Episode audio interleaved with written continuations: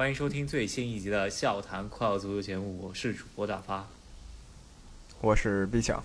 这一轮呢，总算英超回归正常吧，也是在英女王那件事儿之后呢，英国足坛恢复到了比较正常的状态。最近一周的国家队比赛日之后呢，英超赛季新一轮又重新拉开帷幕。对，有的比赛其实有的球队其实拖了两周，有的球队拖了一周，然后再加上这个非常无趣的欧国联吧，对吧？我们很多朋友都觉得欧国联鸡肋中的鸡肋，无聊中的无聊，最没意思的赛事之一了。呃，我已经一个月没看英超了，上一次跟切尔西比赛也延后了。就对于利物浦球迷来说，英超真的久违了。最近一段时间呢，前两天刚把那个世界杯，呃。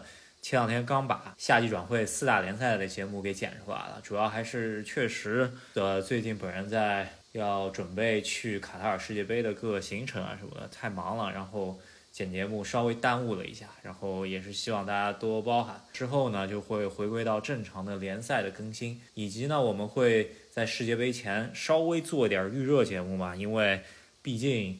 这个世界杯前联赛也是非常紧张的，我刚跟 B 强稍微看了一眼，基本上就是把球员当驴踢，是吧？哎，真的，我觉得像欧国联这种比赛，这时候还来参一脚，真是有点搞笑了。你看联赛赛程，然后欧冠赛程，就每周双赛，球员踢完这一些以后，还得马上投入到世界杯中啊，这简直不把球员当人了。我我要是球员的话，我可能要罢工了。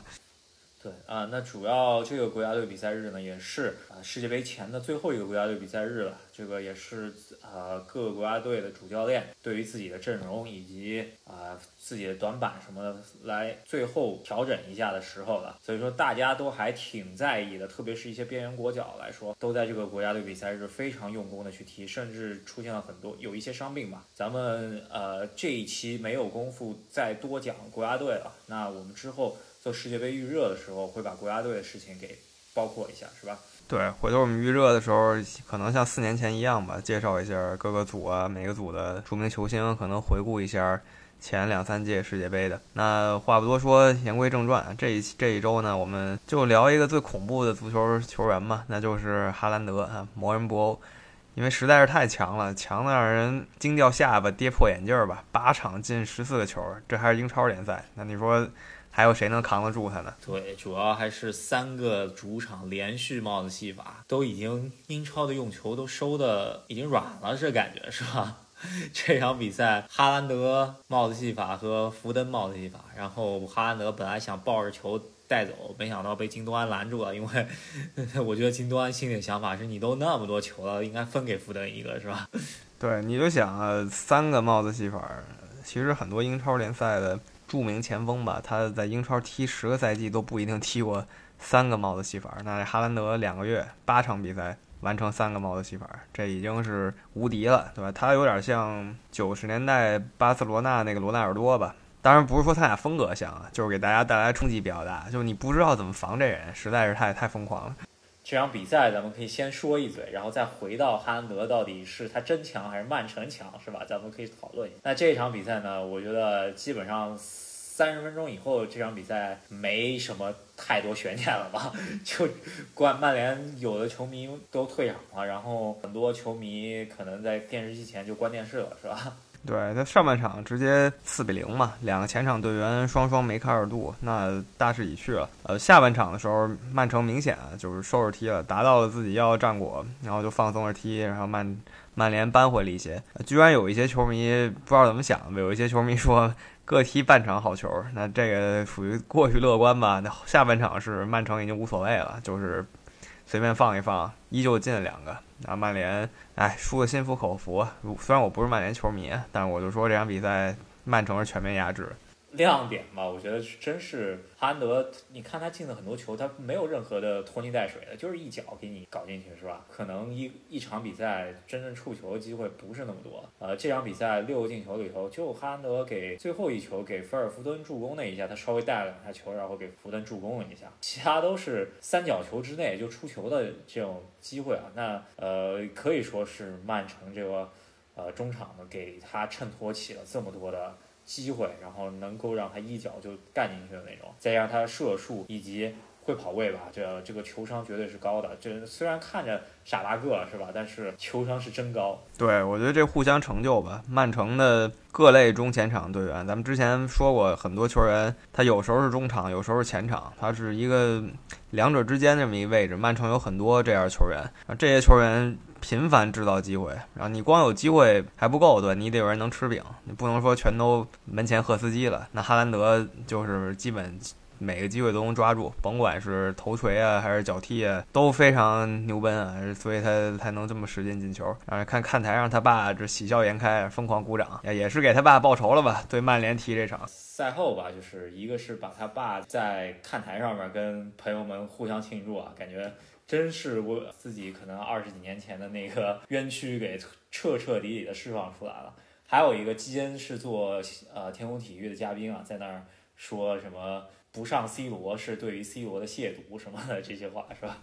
对，我觉得现在还吹 C 罗就有点没有必要了吧？对，这不是一个 C 罗就能改变的时局了。如果说这是二零一二年的 C 罗，那我相信以 C 罗个人能力可能能把曼联给吐回来。但现在这是二零二二年的 C 罗，C 罗已经。不是这么能这么用的球员了，能在门前抢点可以。你希望他单兵直接解决一条防线，这个事儿已经不存在了。那总体来说，曼联这边吧，呃，有好的一点就是说，安安东尼呢作为 夏季标王，还是这一脚是有点水平了，是吧？只能说这是唯一本场亮点了。然后马夏尔换上来之后呢，稍微。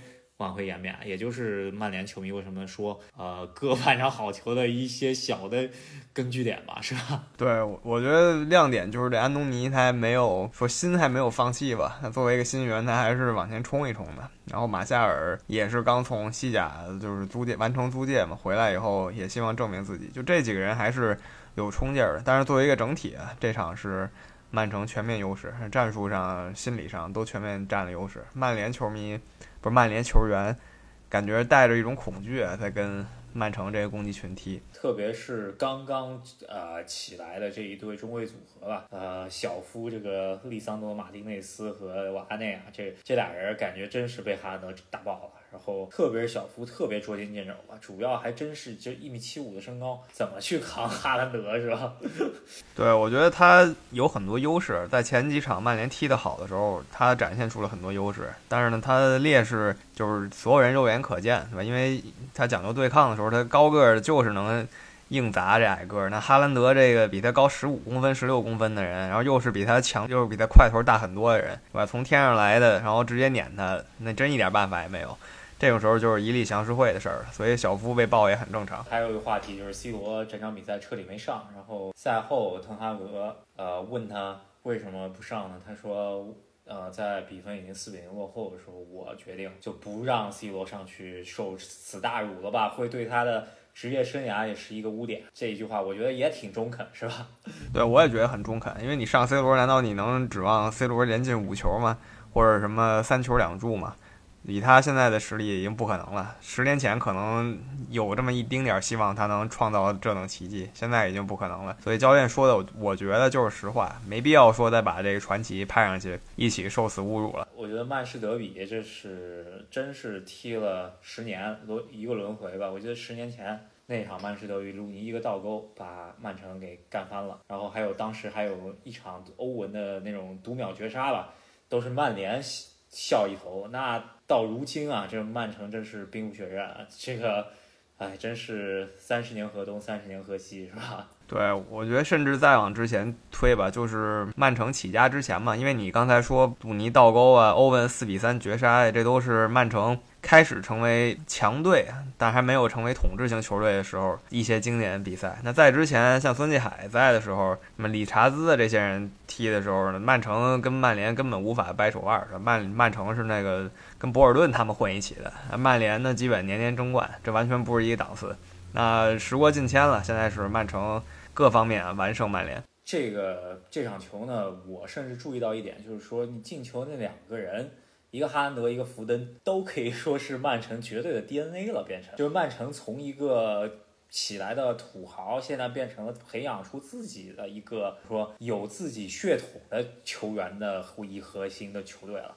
这个确实是一个我觉得本质的一个蜕变了，是吧？对，这确实不一样啊。我觉得一个是得益于曼城，它本来也不是一个真正意义上小俱乐部吧，是个中不溜的俱乐部。首先，它坐镇这个英国一个重重镇，对吧？曼彻斯特，它在这个中心位置，它本身就有足够拥趸。他当年踢这个第三级别联赛的时候，每场都还有这么上千人去看的，就是他最最煎熬的时候都有这么些球迷，然后所以他就能有一些青训的底子吧，最起码。然后其二就是哈兰德，这属于有点巧合，因为他爸说到底在曼城踢了这么一个赛季就不行了，因为受了重伤嘛。对，但是正好牵上这条线了，那曼城这个二代的感觉也培养出来了，所以有点巧合，也有自己努力，然后有一些不能忽略的客观因素，所以曼城确实不是一个简单的土豪球队了。嗯。但当然了，这个是不是土豪球队，是不是豪门，现在还差一层窗户纸，是吧？那就是欧冠冠军。那看一下，呃，瓜迪奥拉携手哈兰德能不能染指一下今年，是吧？对，我也觉得。那欧冠就是另一回事儿了。我觉得联赛，阿森纳现在还不知道能不能跟曼城碰，但是曼城的优势太明显了，基本有哈兰德这个得分手，得分太容易了。那只有说看欧冠能不能突破了。欧冠他面对像巴黎这种队，或者像拜仁呀、皇马这种队，就有一些变数在里面。因为你不能说一场定江山的球，或者两场定江山的球，然后哈兰依旧能稳定输出。有时候他稍微哑火一场，然后对面可能谁爆发了，他就把他淘汰了。所以这个是比较让大家期待的，就是欧冠联赛。不管怎么样吧，大家都在调侃说英超大结局了。那有一个队肯定是不服的，那就是现在榜首的阿森纳。这个阿森纳这么多年，总算感觉有点媳妇熬成婆的感觉啊。那如果说大家都还忽略他的话，那这一场这一轮的这个北伦敦德比已经让大家警觉起来，因为觉得阿森纳真是有那么点当年温格时期的争冠的感觉了，是吧？真的，真的，真的，像热苏斯啊，扎卡呀，就这轮的扎卡吧。这些人踢起来，我以为是亨利跟维埃拉呢，是吧？就全是意气风发的感觉。感觉阿森纳经过这个夏天，然后引援啊、重建，然后然后有像加入啊、像加入埃杜啊这些名宿啊都回到俱乐部以后呢，就气质发生很大变化，热刺也有很大提升。但这一场阿森纳在主场确实是完胜了热刺，当然这个主场因素加成很大。你看这个北伦敦德比，基本上都是。主场占便宜，客场基本球队，呃，客场球队基本就是保平就能很不错了。一般都是主场胜，就算是阿森纳和热刺低谷的时候，也是主场球队胜的比较多。这场呢，我觉得，呃，一个阿森纳球迷朋友们觉得特别有信心的一点，就是说，真是热刺跟阿森纳打只能摆大巴是吧？就完全是没有任何球权的。然后阿森纳行云流水的就是一波把热刺给推倒了，特别是两个后腰，一个托马斯，一个扎卡，真是。这场比赛出神了是吧？像扎卡吧，之前天天被人喷嘛，那现在感觉给他一些往前冲的机会，对吧？之前老让他在垫后，然后他一着急哐一个红牌，对吧？那就是错上加错了。那现在把他这个问题掩盖了，让他往前冲，把？他感觉比之前几年，就说这几个月吧，比之前几年变化很大。那你以后把他往回撤，如果再把他往回撤，他会不会再头脑一热，这就另说了。还有就是热苏斯，除了哈兰以外，这热苏斯也是每场都有稳定的贡献，也是一个曼城调教出来的球员，踢得非常不错。总体来说呢，阿森纳本赛季真是提高了不少，但是呢，阵容呢还是稍微有那么一点薄。呃，如果说这六六周之内这个开快车，那当然阿森纳有一点比较好，那他不用去踢欧冠是吧？相对来说强度没那么大。但是呢，他也有欧洲任务。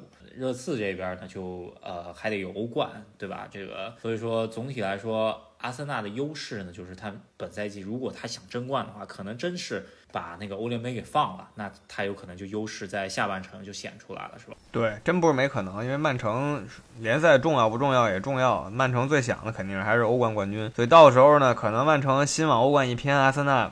往上一冲，阿森纳联赛上占优势了，这也不是没可能。那现在最起码大家都认为阿森纳本赛季前四希望已经非常非常非常大了。虽说只踢了八轮吧，但大家普遍这么认为，阿森纳踢得非常好。对，那不管怎么样吧，就是争不争冠先再说。但是因为确实还早，我记得有一年英超八轮的时候，埃弗顿呃第一是吧？对，所以说这个咱们当时还说埃弗顿能进前四，最后埃弗顿掉哪儿去了是吧？是对，所以这些说什么都还早。我只是说阿森纳这个精气神儿，从他尤其赢热刺这场球，感觉跟前两年不太一样，尤其跟半年前吧。半年前他在争四那个最关键节骨眼上被热刺完爆啊！只要半年后你再看呢，那是两个气质。当然了，呃，有朋友可能还找去年同期的一场球，去年同期阿森纳也是完爆热刺，但是完爆完热刺以后就不会踢了。所以有的事儿你说什么都为时过早，我们还是得走着看。对，确实赛季才其实就开始了，可能也就四分之一嘛，所以说呃，这四分之一都没有到，所以说大家还值得看。现在就是两个榜首球队赢的挺挺厉害，而且是都是赢的真四的这些球队吧。真四对手呢，切尔西呢这边是勉勉强强赢了水晶宫，而是客场，然后呃上半场踢得非常烂，下半场呢靠呃一个就是新来的。奥巴梅扬总算开胡了，然后这球还挺潇洒。第二个呢，就是 在补时阶段啊，靠加格尔来了一脚天外飞仙，也是上赛季租给水晶宫的这么一个球员吧，啊，勉强拿回了三分。那我觉得拿到三分，我就真的挺开心了，因为对比利物浦那边，真的已经是。啊，我觉得挺爽啊，因为切尔西起码还是在客场惊险拿到三分，而利物浦这边在安菲尔德作战，真是吓出一身冷汗，差点就连一分都没有了，是吧？对，最后又被人扳平了，真的，现在本赛季吧，争前四很难了，已经对，非常困难，你只能说目标就是前四，争冠就痴人说梦了，现在肯定是不用想了，除非有什么非常奇怪的转变。那现在利物浦防守问题也很大，然后阿诺德呢？大漏人，对吧？可是呢，你又没有一个能给他替补的人，难道让米尔纳替补吗？所以他现在状态这么不好，一般就你到板凳上歇俩礼拜呗。但是你又没人可以用，就只能往死往死了用他，那就越用问题越大。然后进攻呢也不是特犀利，哎，所以说走到现在。总有这么一个低谷期啊，现在就又是一个低谷期了，那就是只能说患难见真情吧。嗯，有一点就真是，如果说阿诺德不上的话，只能用要不戈麦斯，要不就是米尔纳了，是吧？那真是不，呃，可能还真不如状态差的阿诺德，就就半斤八两的感觉嘛，对吧？对，没错。然后有球迷建议试试三中卫，对吧？但你其实也凑不出三中卫，那个科内特还还没好，那就只能范戴克、马蒂普和戈麦斯。那这三个人中，万一有。谁又不太爽了？就是身体上感觉不适了，那这就麻烦了。所以这三中卫也不是一个合理的出路。归根结底还是可用人员太少。前场这回倒是不差人了，那现在改成中后场差一些人。呃，这场比赛呢，不过也说吧，就是对方那个特罗斯特罗萨尔，这个确实挺厉害，是吧？对，今天是爆发了，这周是爆发了，挺猛的，戴了个帽子在安菲尔德，想起阿尔沙文当时那样的。挺挺凶，那我觉得英超大概就是这样，像利物浦啊、切尔西啊、曼联呀、热刺啊一块争四，对吧？阿森纳似乎争四已稳，对吧？我们走着看，现在还有三十轮没踢呢，一切还不能多说。但是曼城前四肯定是稳的，基本上可以说是冠军依旧是最大热门，九成以上冠军吧。呃，聊完积分榜一头，积分榜另外一头，稍微聊一次是莱斯特城，本赛季是总总算算赢了一场球了吧？真是，呃，之前平过一场，这是算在自己主场吃了吃了顿饺子是吧？这个跟难兄难弟诺丁汉森林来了一个四比零，真是罗杰斯太不容易了，这。对，终于掐了一个比自己更糊涂的球队吧？诺丁汉可能还是人员太多了，他们自己啊还没聊明白呢，就谁跟谁比较适合。搭档啊，然后谁跟谁有火花，这些自己还不知道呢。所以莱斯特城抓住这个机会啊，终于爽了一把。但这两个队依旧还是目前的降级热门，这个是无悬念的。那英超联赛咱们就说这么多。嗯，那你说你说。呃，他们俩也是同。地区的球队吧，小一个区域性德比，然后还有一个就是，呃，狼队现在是在降级区啊，然后他们的教练在一个多赛季以后直接被炒了，是吧？这个也是皮包公司的常规操作了，是吧？对，我觉得皮包公司要求不高，就是中下游或者中游最好，也没指望你进欧冠，你都是皮包公司球员嘛，你还能踢进欧冠吗？但你要降级了呢，这皮包公司就没法运营了，谁去英冠刷自己简历呢？所以你要是进保级区，教练就赶紧走，对吧？需要一个能维护住自己地位的、能维护住球队地位的掌柜的。看一下狼队该找葡萄牙哪个教练了吧，是吧？因为一水的葡萄牙甚至世界杯国脚了，是吧？对，真的啊，就是现在就是一个拉美军团，就纯拉美军团，你这几乎找不到别的国籍人了。可能首发里有爱尔兰和英格兰一两个人，其他的就是葡萄牙、巴西、西班牙，然后再加拉美的一些国家，也就这样了。可能还有一个韩国人，对吧这个比较另类，就这些了。葡萄牙世界杯的阵容里，我觉得二十六个里以后，怎么也能挑个四五个在布朗队了。如果再这么下去的话，再加上 C 罗没球踢，那真是葡萄牙那个桑托斯。真是是吧？对，真的，我觉得挺有意思的。也不知道这队怎么想的，就是生生的把自己打造成一个葡萄牙军团，而且他们的客场球衣吧，用的居然就是葡萄牙颜色，人家也不避讳自己的这个葡萄牙属性。我挺好奇，就是当地的英国人怎么看这个现象。英国的英超联赛，咱们稍微转一下视线，那就是呃一个可以说一个小传奇球星退役了吧，那就是最近在美国联赛。退役的阿根廷著名前锋伊瓜因了。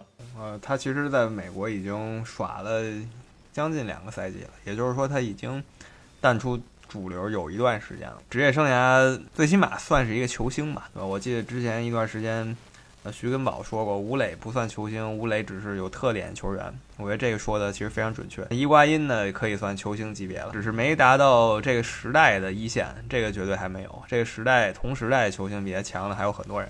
像跟他同年同月出生的本泽马，此时依旧是西甲的核心球员，而他呢，已经离开了。他当时在皇马。跟本泽马可以说说是两个重要的前锋，然后最后皇马选择留下本泽马，而把他卖去了意甲。然后他虽然在意甲也是大杀四方嘛，特别是呃在那不勒斯踢了几年特别好的比赛之后呢，尤文图斯狠砸了一笔，从直接竞争对手那不勒斯买来了伊瓜因。然后他的尤文图斯啊，我觉得就那么回事儿吧。后来又租了米兰，又来了切尔西，这他就是属于踢了一个赛季英超还。没哈兰德踢俩月英超，呃，拿的帽子戏法多吧？因为我记得他进过一个帽子戏法，当时是作为布莱顿吧，这我记得应该是他唯一一个英超帽子戏法。对，我觉得他的英超总进球数应该没有哈兰德这八场进的多，对吧？我我可以查一下，伊瓜因在切尔西英超一共进五球，他在切尔西总共进五球，那踢了这么十四场，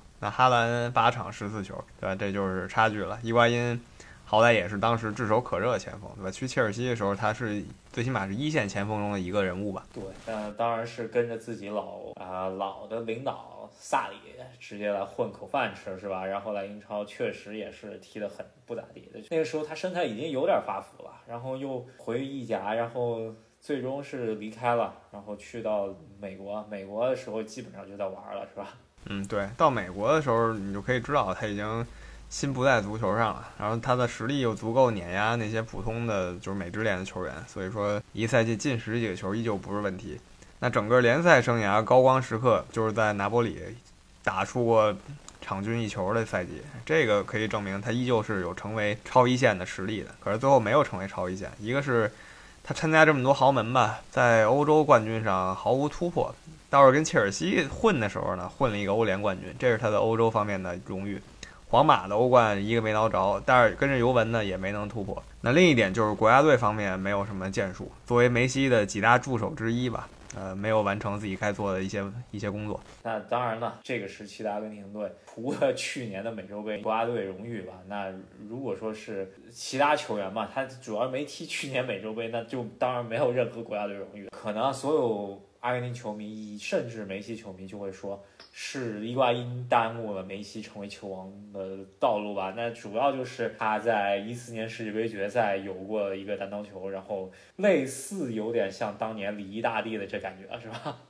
对他面对诺伊尔，然后直接没打进，那梅西人迷从此就恨上这大哥了，是吧？觉得就是你毁了梅西。那这里调侃一句，为什么梅西不是马拉多纳呢？因为马拉多纳在面对类似情况下，马拉多纳是自己能把这球干进去的。而梅西呢，他的小弟没完成，他自己呢也没有类似的机会，是吧？此处调侃一下，也是望梅西球迷勿黑，是吧？这当然了，伊瓜因他整个职业生涯还是比较高效率的，我觉得是呃，应该来说，我觉得甚至应该比特维斯，就他同时期的其他一些前锋，当然我觉得他比不了阿圭罗了，他可能比特维斯我觉得还是强那么一点点。七百多场呃出场进了三百三十三球，一百十三个助攻，那还是我觉得效率还是可以的。对，我觉得他们这个梅西的几大几大帮手吧，梅西肯定是最重要的，就是巨星，然后也是能力最强的。然后阿奎罗应该是在梅西之后，然后可能是他，然后再是特维斯吧，这么一个关系。然后你把那些边路球员算起来，可能迪玛利亚其实比他地位应该还高一点，也许。那不管怎么样，一个小传奇退役吧，